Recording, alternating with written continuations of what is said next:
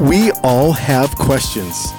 Questions about faith and relationships, beliefs and politics and social issues and our planet and God. Where do you go when you're done with cliches and starving for the conversation to ascend? What do you do when you're struggling to find connection within your community, within your church?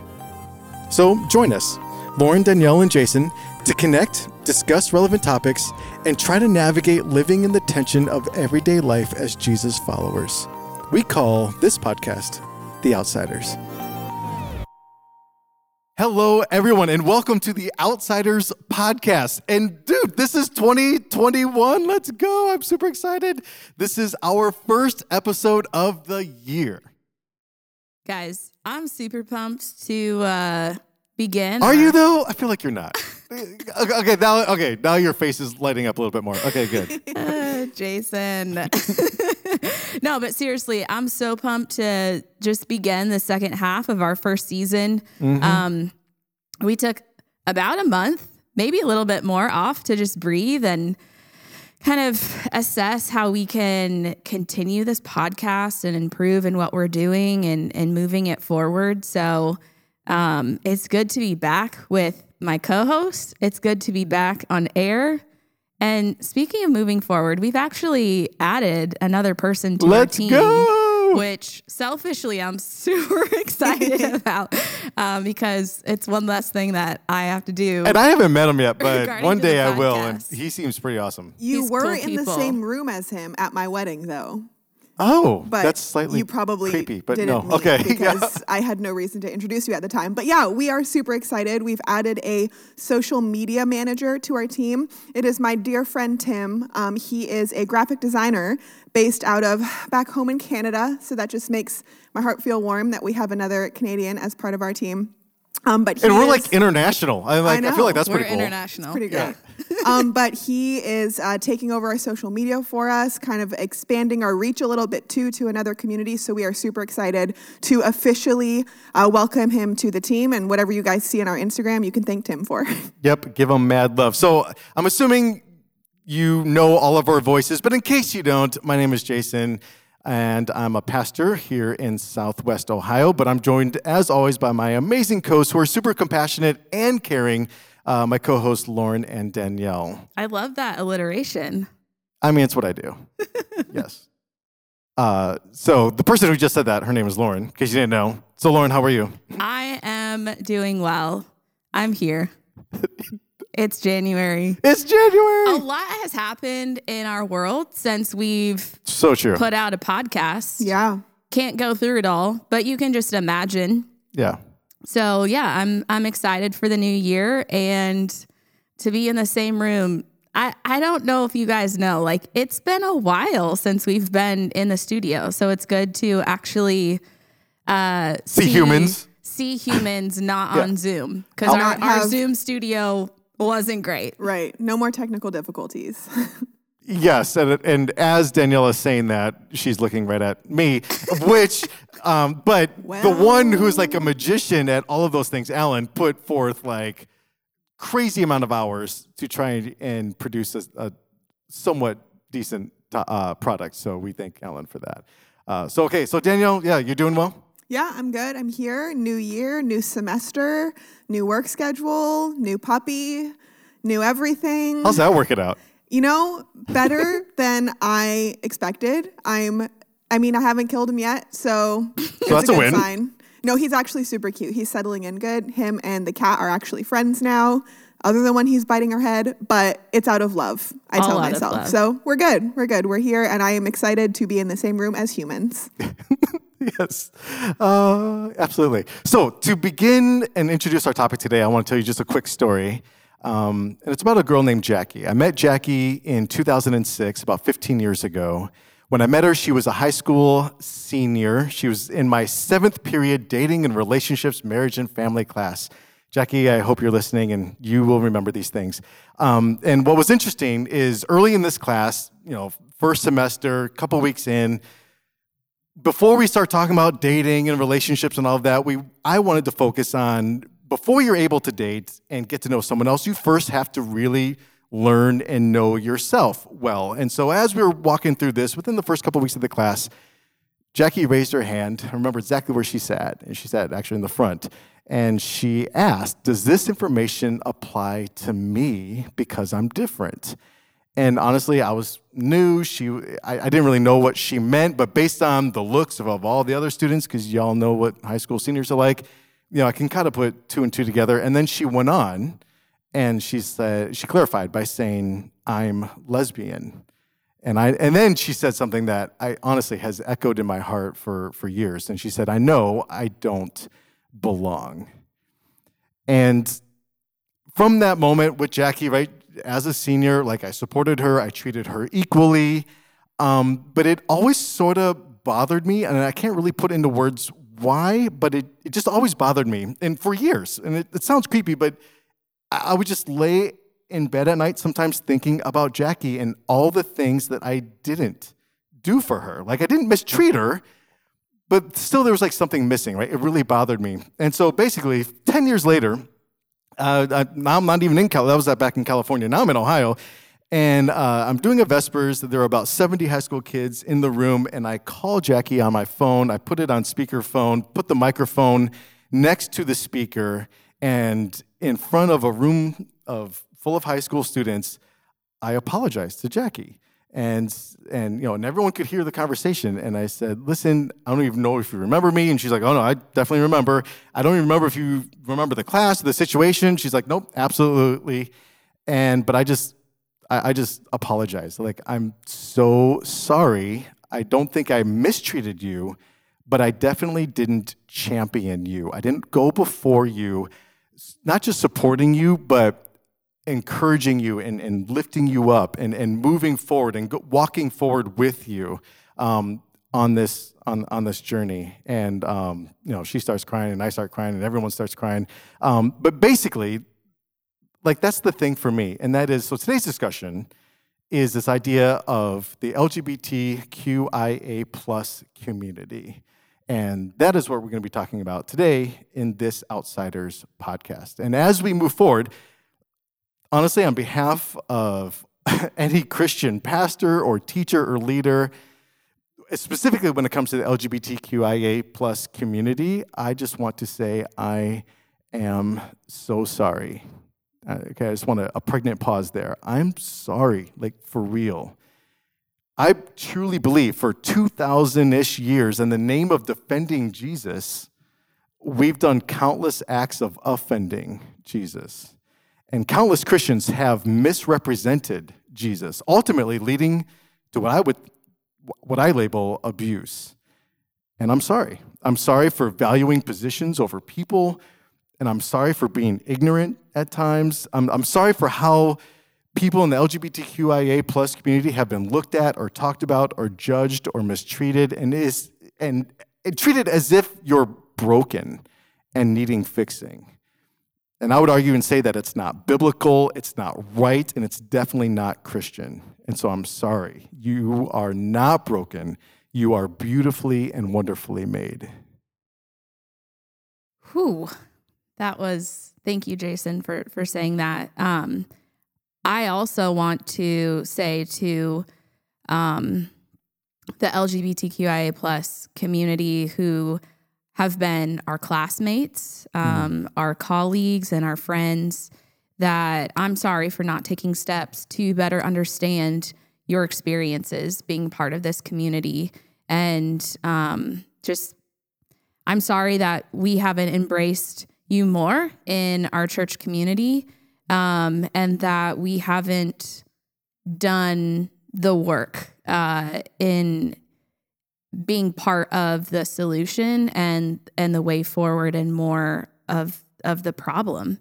Um, I think it's really important to acknowledge, you know, our place. The the three of us being heterosexual, there's a lot that we don't understand, um, but to be able to speak these things into existence, I think, is really important. Yeah, I think in general, um, the Christian church has definitely contributed to creating a very unreceptive and even hostile environment for this community. And in preparing for this episode, I was trying to do a lot of research because, like Lauren said, um, none of the three of us represent this community. And so we really wanted to put in the effort to make sure that we were educated as much as possible so that we could actually speak about this and, and do it justice. And I found this study that was done in 2017, and it included uh, 310 participants that were between the ages of 18 and 35, who all identify as part of the LGBTQIA plus community. And these participants filled out a survey that asked them about the attitudes and behaviors that lead to this hostile and unreceptive environment when coming out to their family members or friends or their church community.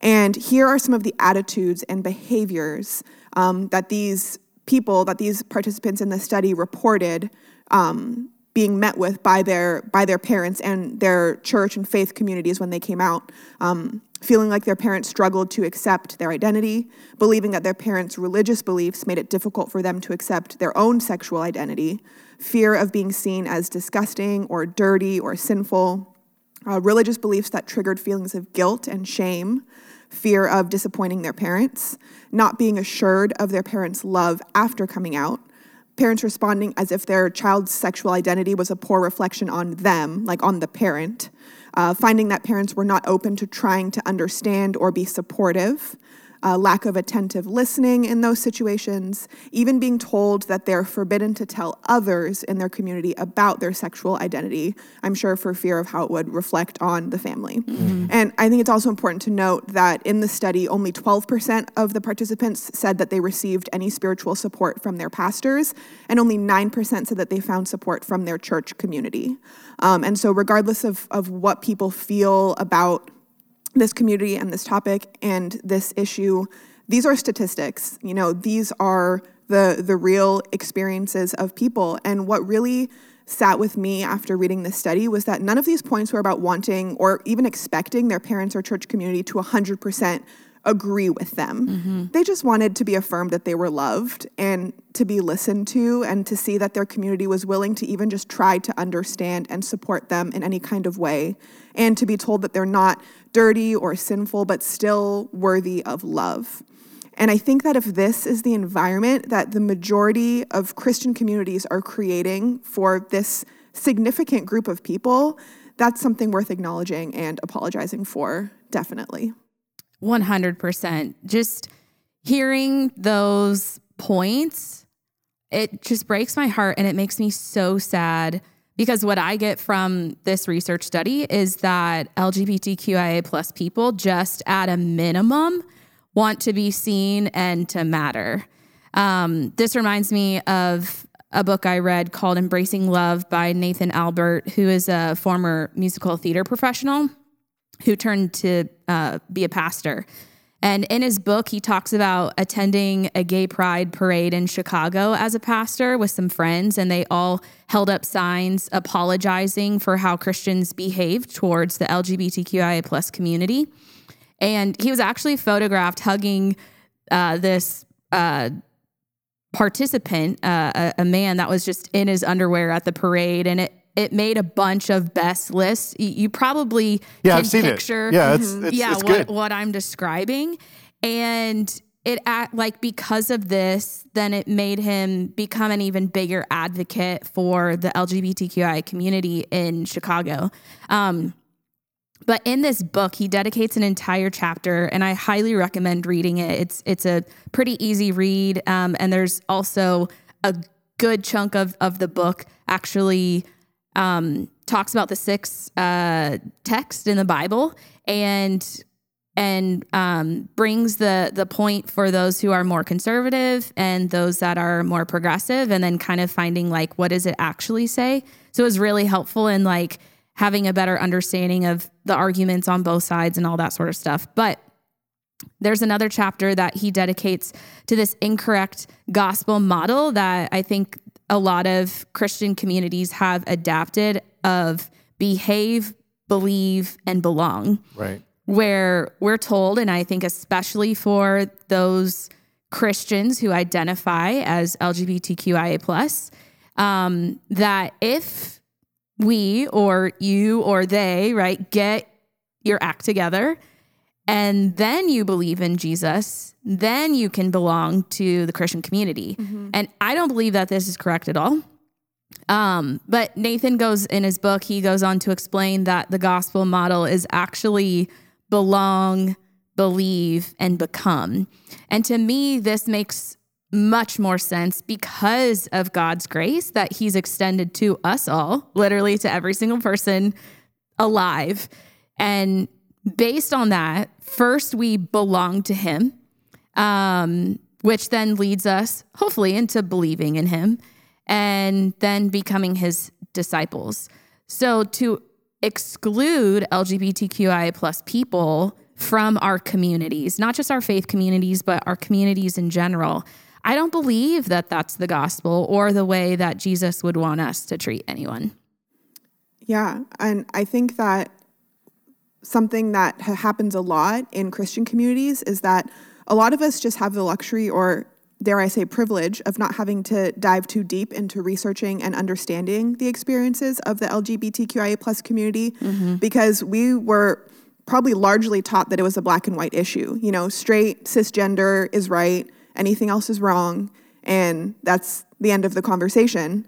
Um, and I'm sure that many of us have even still subscribed to this while having friends, coworkers, classmates, colleagues, whatever, that are part of this community. Um, and it was just, you know, you keep it on the inside, it doesn't hurt anyone. And it was just something that we didn't have to necessarily delve into. And I think that we do need to be better at trying to love those around us by understanding them and listening to them and welcoming them and actively trying to, you know, understand. Yeah, absolutely. And I would even argue and say not just accept and welcome, but affirm and champion, even i- you know, especially because I'm a Jesus follower. Like, if mm-hmm. you are a Jesus follower, then I think we are called to to affirm and support in this in this way. Absolutely. The I think the Christian community needs to learn how to be in relationship with LGBTQI plus individuals before we talk at them um, about our beliefs. be sorry, I don't want to cut you off, but to be clear, I think this is a human problem. Period. Yeah. Not just with this topic, but with many topics. Yeah. We right. There's a difference between arguing and having a conversation of different opinions, and I think we just need to be better at all of it.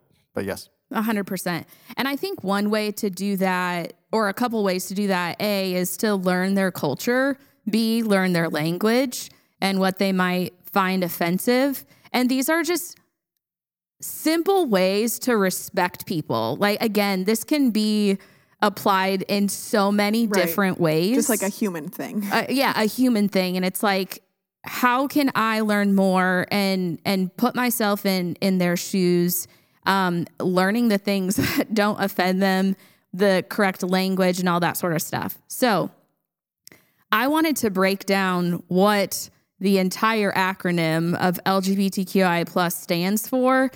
Again, I think this goes down to respect, and sometimes we don't think about what all of this means. But the more information, the more resources that you have, I think is just a really great way to move forward in understanding how um, people who identify as LGBTQI plus how they belong to this community and, and what that all means. So, the L stands for lesbian, who's a woman who is sexually or romantically attracted to other women. Um, the G stands for gay, which is sexual or romantic attraction to people of one same sex. This is often used to refer to men only. The B stands for bisexual, just sexual or romantic attraction to people of one same sex or gender identity and of the opposite sex or gender identity. The T stands for transgender, a person whose gender identity differs from the sex that was identified at birth, which is usually the opposite. The Q stands for queer or questioning, um, those who fall outside of the heterosexual cisgender norm, and those questioning their gender identity, gender expression, and sexual identity or orientation. The I stands for intersex, uh, which is a person born with reproductive or sexual anatomy that does not fit um, in the male or female category. And the A stands for asexual, which is a lack of sexual feelings towards another person. Um, some um, people include ally as the letter A um, in the acronym, and the plus is everything else. Um, mm-hmm. There's so many different resources out there, and you know, as we continue, I say we society continues to uncover and learn. Um, there's just more letters and and descriptions that are added. So that's kind of what what that entire acronym stands for. So um, it, some of the acronym can kind of be divided into two sections. One is gender identity, and the other is sexual identity or orientation. Um, and a couple things I I wanted to note, things that I've come to understand and uh, conversations with people, books I've read, podcasts, all that sort of stuff um, about gender identity specifically. So when you hear people talk about cisgender, that's referring to those whose gender identity and their identity at birth are the same. So if someone identifies as transgender, their gender identity and their identity at birth can differ. Um, so Lauren, myself, I identify as a cisgender woman. And something else also to be made aware of. Um, and you may have seen this. It's kind of becoming a more prominent thing in people's social media media profiles and and that sort of stuff. Um, is preferred pronouns. So I prefer my pronouns she, her, and um, I, I just think because we're living in such a more diverse and just technically technology like advanced and all that sort of stuff like we should never assume anything about someone's sexual orientation or their gender identity.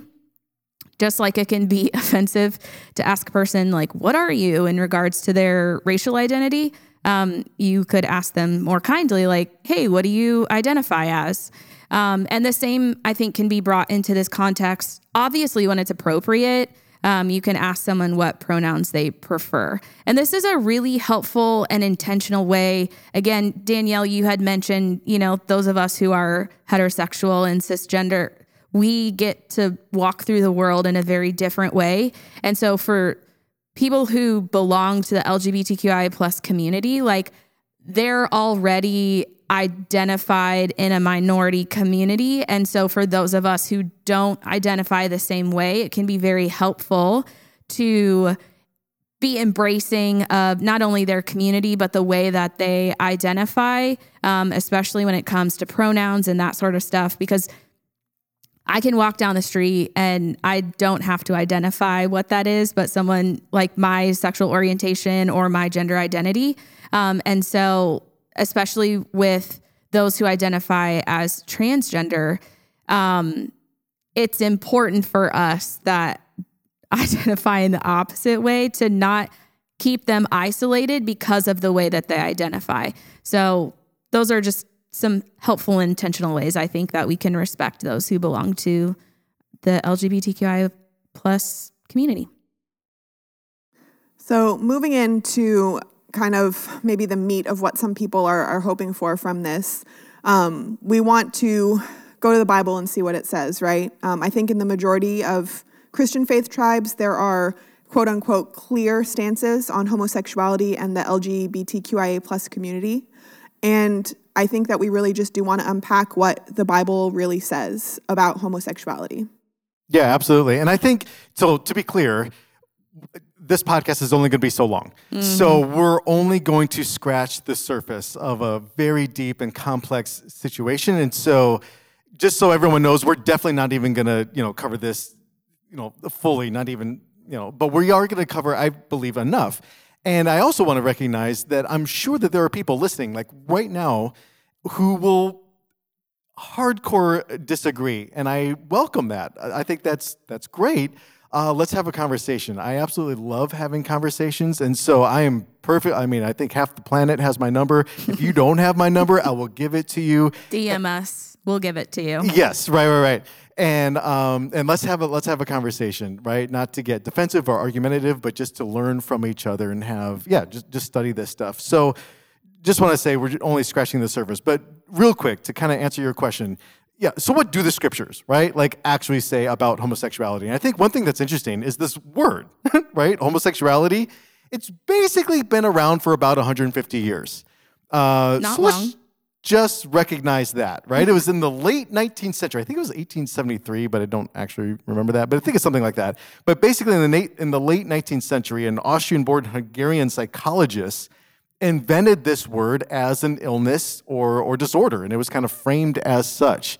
Um, and then, you know, approximately 100 years later, the American Psychiatric Association voted that it is actually not a mental disorder. Okay, 1973, that was not that long ago. No. And then in 1987, right, within most of our lifetimes, uh, right, it was completely out of the Diagnostic and Statistical Manual of Mental Disorders. So let's, let's be clear. We are attaching a 150 year old word ish to ancient texts that are thousands of years old, hmm. which means, okay, we need to, we need, there's, there's a gap and we need to bridge it, right? 100% because I believe the scriptures are authoritative. So let's look and see what the scriptures actually say. One thing I think is interesting is how this word homosexual, okay, so some, someone might be thinking, okay, well, the Bible's been around since, you know, uh, 19, you know, or 1873. Sure. So how was it translated? And in case you're wondering, in 1557, the word that we now have in scriptures as homosexual, in 1557 it was bugger. Yeah, that's great. I have no idea what a bugger is. it sounds gross and slimy and something children play like with, but uh, you know, whatever. So that's how it was translated. I am not even sure what that is. In 1582, okay, so you know, about 30 years later, uh, they changed it to an action: uh, liars with mankind, right? Someone who like lays with man. Uh, okay. Uh, a couple hundred years later, in 1735, it was sodomite. Again, another action. 1885, abusers of themselves with mankind. Like that's what your Bible said in 1885, an abuser of themselves with mankind. In 1890, they changed it and they said, no, those who abuse themselves with men. Okay, so now it's, it's you know, a specific gender. Okay, and then in 1962, let's just contemplate that they changed it to pervert. Okay, a little bit more encompassing, right? It's not necessarily one gender or the other, and it's not necessarily an action, it's, it's a person. Then in 1966, they changed that to not just any pervert, a sexual pervert in 1966. Eh, also in 1966, they changed it to, for it transitioned from sexual pervert to sodomite. And then in 1978, almost in my lifetime, not quite, but almost, is when the Bible started to put in the word those who practice homosexuality. So it's a fairly recent thing, which I think is actually really interesting. So, without boring you with all, a whole bunch of like Hebrew and Greek information, but again, if you want to know more, I'd be happy to talk to with you about it. In short, in the original, like what does it actually say? And, and uh, Lauren, you were talking about this book that you were reading, and yeah, absolutely. Your entire Bible essentially has six, some would argue seven, I could see that, but six to seven verses that talk about homosexuality. Uh, three in the First Testament or Old Testament, and three in the Second Testament or New Testament. But what I find interesting, and, I'll just tell you, right? Go study this stuff, read it on your own. Uh, the three places are Genesis 19, Leviticus 18, and Leviticus 20. What's interesting, though, is in the context of all three of these, is what is it actually talking about? And I would argue when you look at the context, it has nothing to do with sexual orientation. It just doesn't. That's, you know, that's something that we are applying to a 19th century term. But in that context, those words in, the, in that culture, it specifically is dealing with idol worship, specifically worshiping a god of fertility, which is super pornographic and X rated and R rated as to how they worshiped uh, these gods of fertility, but that is the context is idol worship, domination, humiliation, and dehumanization. Essentially, the First Testament, Genesis, uh, the Old Testament, Genesis, Leviticus 18, and Leviticus 20, the context is dehumanizing. Yeah, I'm 100% against dehumanizing. Uh, and, and idol worship, specifically idol worship that involves any sort of, or not idol worship, period, but any sort of worship that involves anything sexual, specifically with children and child sacrifice, which often was, you know, in relation with these things. So, yeah, we could go through the text, but uh, again, you know, the whole story of Sodom and Gomorrah in Genesis 19. In fact, some people are like, whoa, but isn't that the sin, right? That's what they, that's why they were being judged. Okay, but again, let the scriptures explain the scriptures. Ezekiel 16 specifically says, and I quote Ezekiel 16, uh, 49, Sodom's sins were pride, gluttony, laziness, while the poor and needy suffered outside her door. Dehumanizing, not being there for people. That was the issue. Um, Leviticus, again, it's idol worship, a dominance, and and dehumanizing people. And, and and yeah, I'm against all of that. So I agree with all three of those passages. Then you want to jump real quick to the Second Testament or the New Testament, Romans 1, uh, 1 Corinthians 6, 1 Timothy 1 8. Again, similar, but I would argue that all of the context of all of these passages, it's either abuse, specifically sexual abuse, but I'm against all forms of abuse, but it's definitely abuse, and pedophilia. Yeah, I'm against pedophilia. And if you look at each of these passages, like specifically Romans 1 talks about exchanging, well, you know, uh, your, your natural tendencies for an unnatural tendency. Well, in order to exchange something, you have to first have it, right? And so, again, the context of Romans is you would have heterosexual men, usually wealthy, that for fun and pleasure would engage in sexual activities with boys, like prepubescent boys. Yeah, that's bad. I'm totally against that. I agree, mm-hmm. Paul. Um, and, and so, and that's the thing, right? So people who are identified in the LGBTQIA plus community, they you know, you, you can't exchange something that you don't have, right? That, that'd be like for me to exchange, uh, you know, my heterosexuality for homosexuality or something. Like, like, you can't exchange something you don't have. So that would be that thing, or, you know, the context of that one.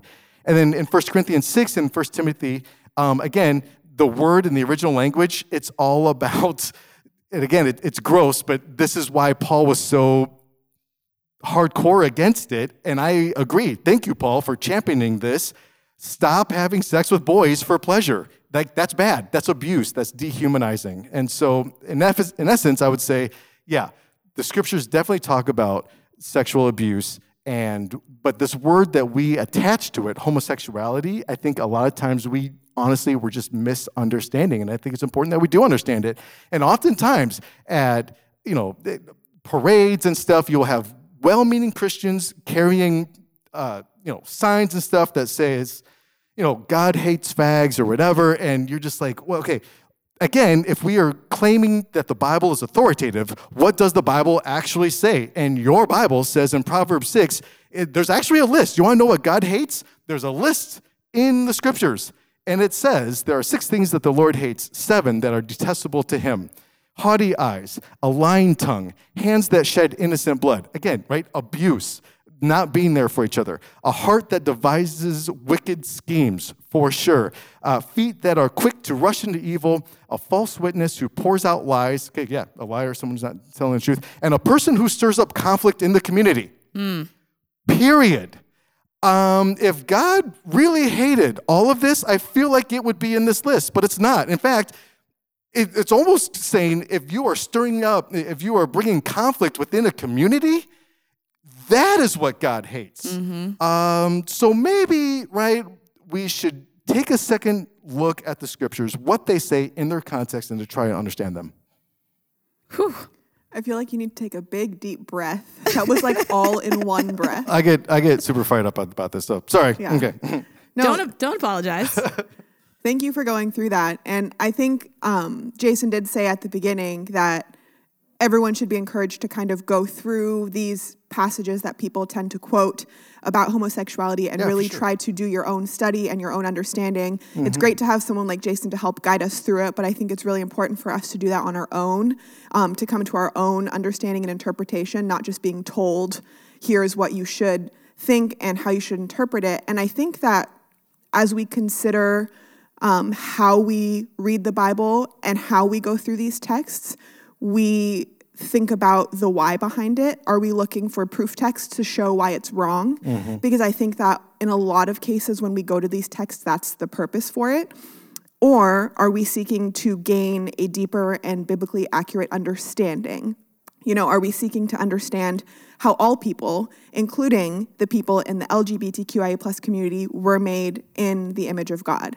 Um, because if we're just going and looking at these verses to prove Jason wrong or to prove people in this community wrong, then I don't think that we are open to letting the Spirit lead us in understanding you know, and coming to our own understanding led by Jesus. Um, while I was researching for this episode, I watched a really good interview.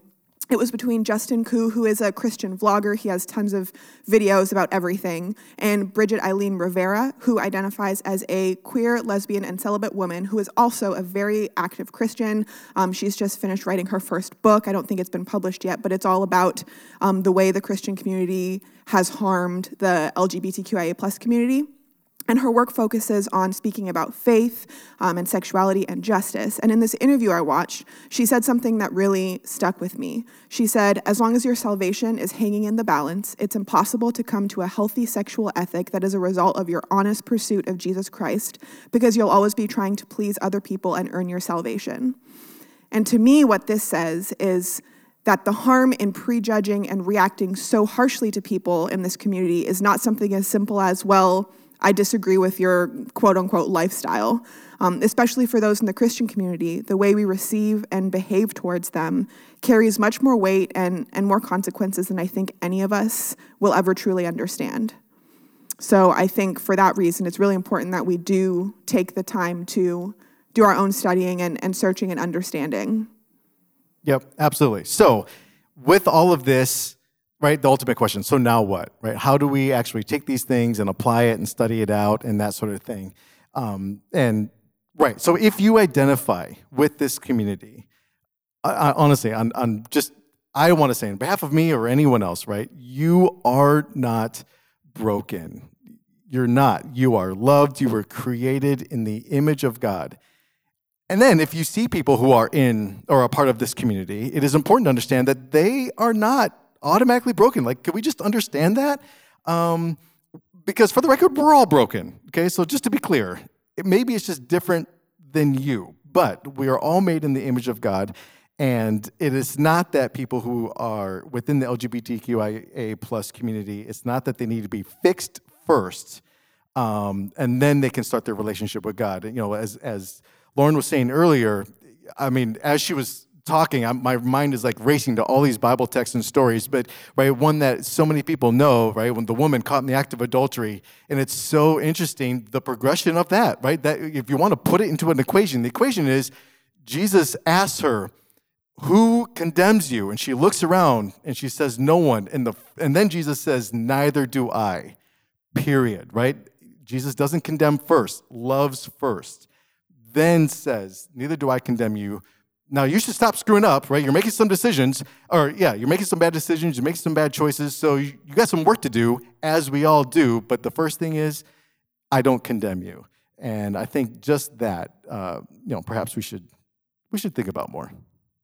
Yeah, and I think that's such a perfect example of how like how Jesus talked with people in the Bible.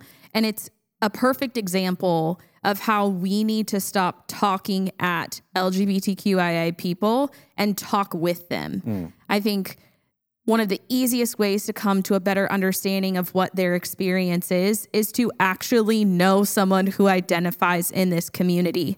If you don't, then your perception and your understanding is going to be skewed. I think the more that you understand from a personal level what how they go through life every single day, it total it changes everything. It changes everything. Um, I know I went to public school and I did a lot of musical theater and I was a band geek and all in chorus. I had a lot of friends who identified as LGBTQIA plus, I totally didn't know you were a band geek. I was a Sorry. band geek, I'm. I'm a little tripped by that. Okay. and I played the tuba. So there's that. Um, okay. No but judgment. It, you know, it like they were my friends, and at, at that time, like th- they didn't identify as Christian, so there wasn't that wrestling. I think for for me to understand, you know, like what their experience was. Um, but in college, one of my best friends came out to me, and we've gone through a lot together, and it's been so helpful to have someone like her who I am in, you know, a relationship with as a as a friend who I can candidly talk to about life in general, but also she can understand what my experiences are as a biracial woman. I can understand what her experience is as as a lesbian woman. Um, and we can ask questions of one another and we can get clarity and and I just have a better understanding.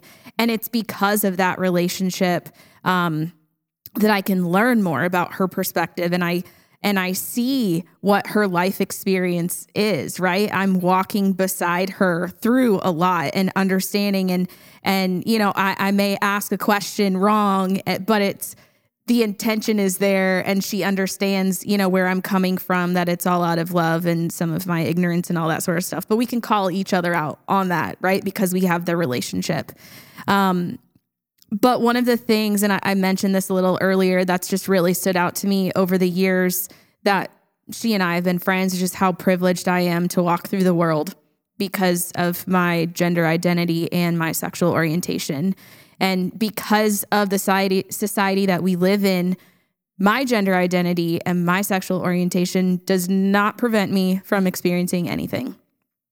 And that's not the case um, for those who identify as LGBTQIA. Um, I get to go through life with ease because society has been set up for my benefit in that. And, you know, it, it, it breaks my heart that there is a, a minority group of people that do experience discrimination and hate crimes and all that sort of stuff because of how they identify. I mean, it wasn't until 2015 when the Supreme Court ruled five to four that same-sex marriage was legal. And a lot the the breakthrough of that was that these couples could actually experience um, and and receive like healthcare benefits and some of these like really basic human rights that those of us who identify as heterosexual just get to and we don't have to question that and it doesn't ever have to come into question. Um so it, it just you know these things just really remind me like 2015 was not that long ago like we we can all remember when this historic thing happened um, and so I think we just need to, you know, keep in the back of our minds like the way that this community experiences life is very different, and often it's it's really bad. Um, and they just, yeah, haven't had those those same basic human rights that that a lot of us have. Um, and there was a recent study that came out um, from the Trevor Project. It's the 2020 National Survey on LGBTQ youth mental health. Um, and the Trevor Project is an LGBTQ youth crisis intervention and suicide prevention organization. And they reported that two in five LGBTQ youth, which are ages like 13 to 24, seriously considered suicide in the past year. And that's not a good statistic at all. Like two in five? Two in five. And honestly, as a youth pastor, in my experience, it would be more than that. It'd probably be more like four and five, four out of five. Right. Like it just, this is not okay. And our, like, because of our society, our communities, like, we need LGBTQI plus people. Um, we need them here.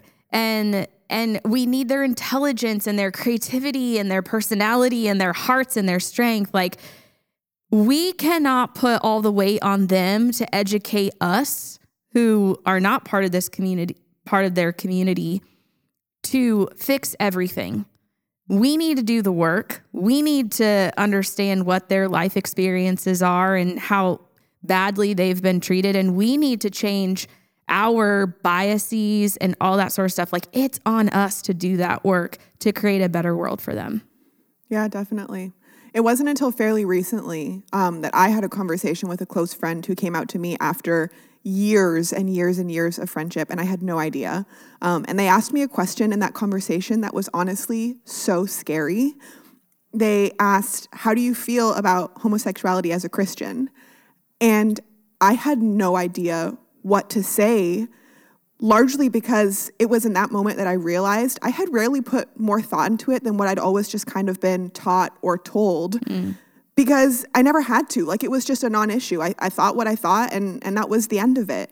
And it was also in that moment that I decided that even if I wasn't entirely sure how I felt or how to interpret the Bible verses in regards to homosexuality or how to comfort and support my friend or others from the LGBTQIA plus community that I will surely encounter in my life, I wanted to be committed to making a conscious effort to learn um, and to help create a safe space for their pursuit of life and their pursuit of Jesus, whatever that looks like.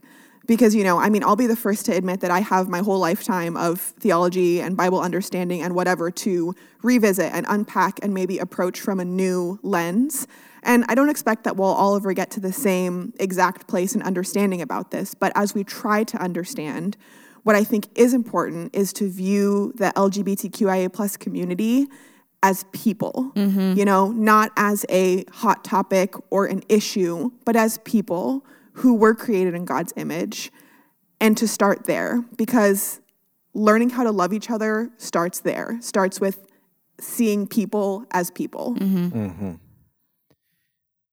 So, going to the scriptures as we end, uh, I find it interesting. 1 Samuel 16 7 says, The Lord doesn't see things the way you see them. People judge by outward appearances, but the Lord looks at the heart. And what's interesting about the context of this is Samuel uh, is a priest and he's going to anoint the next king, and he sees uh, the older brothers.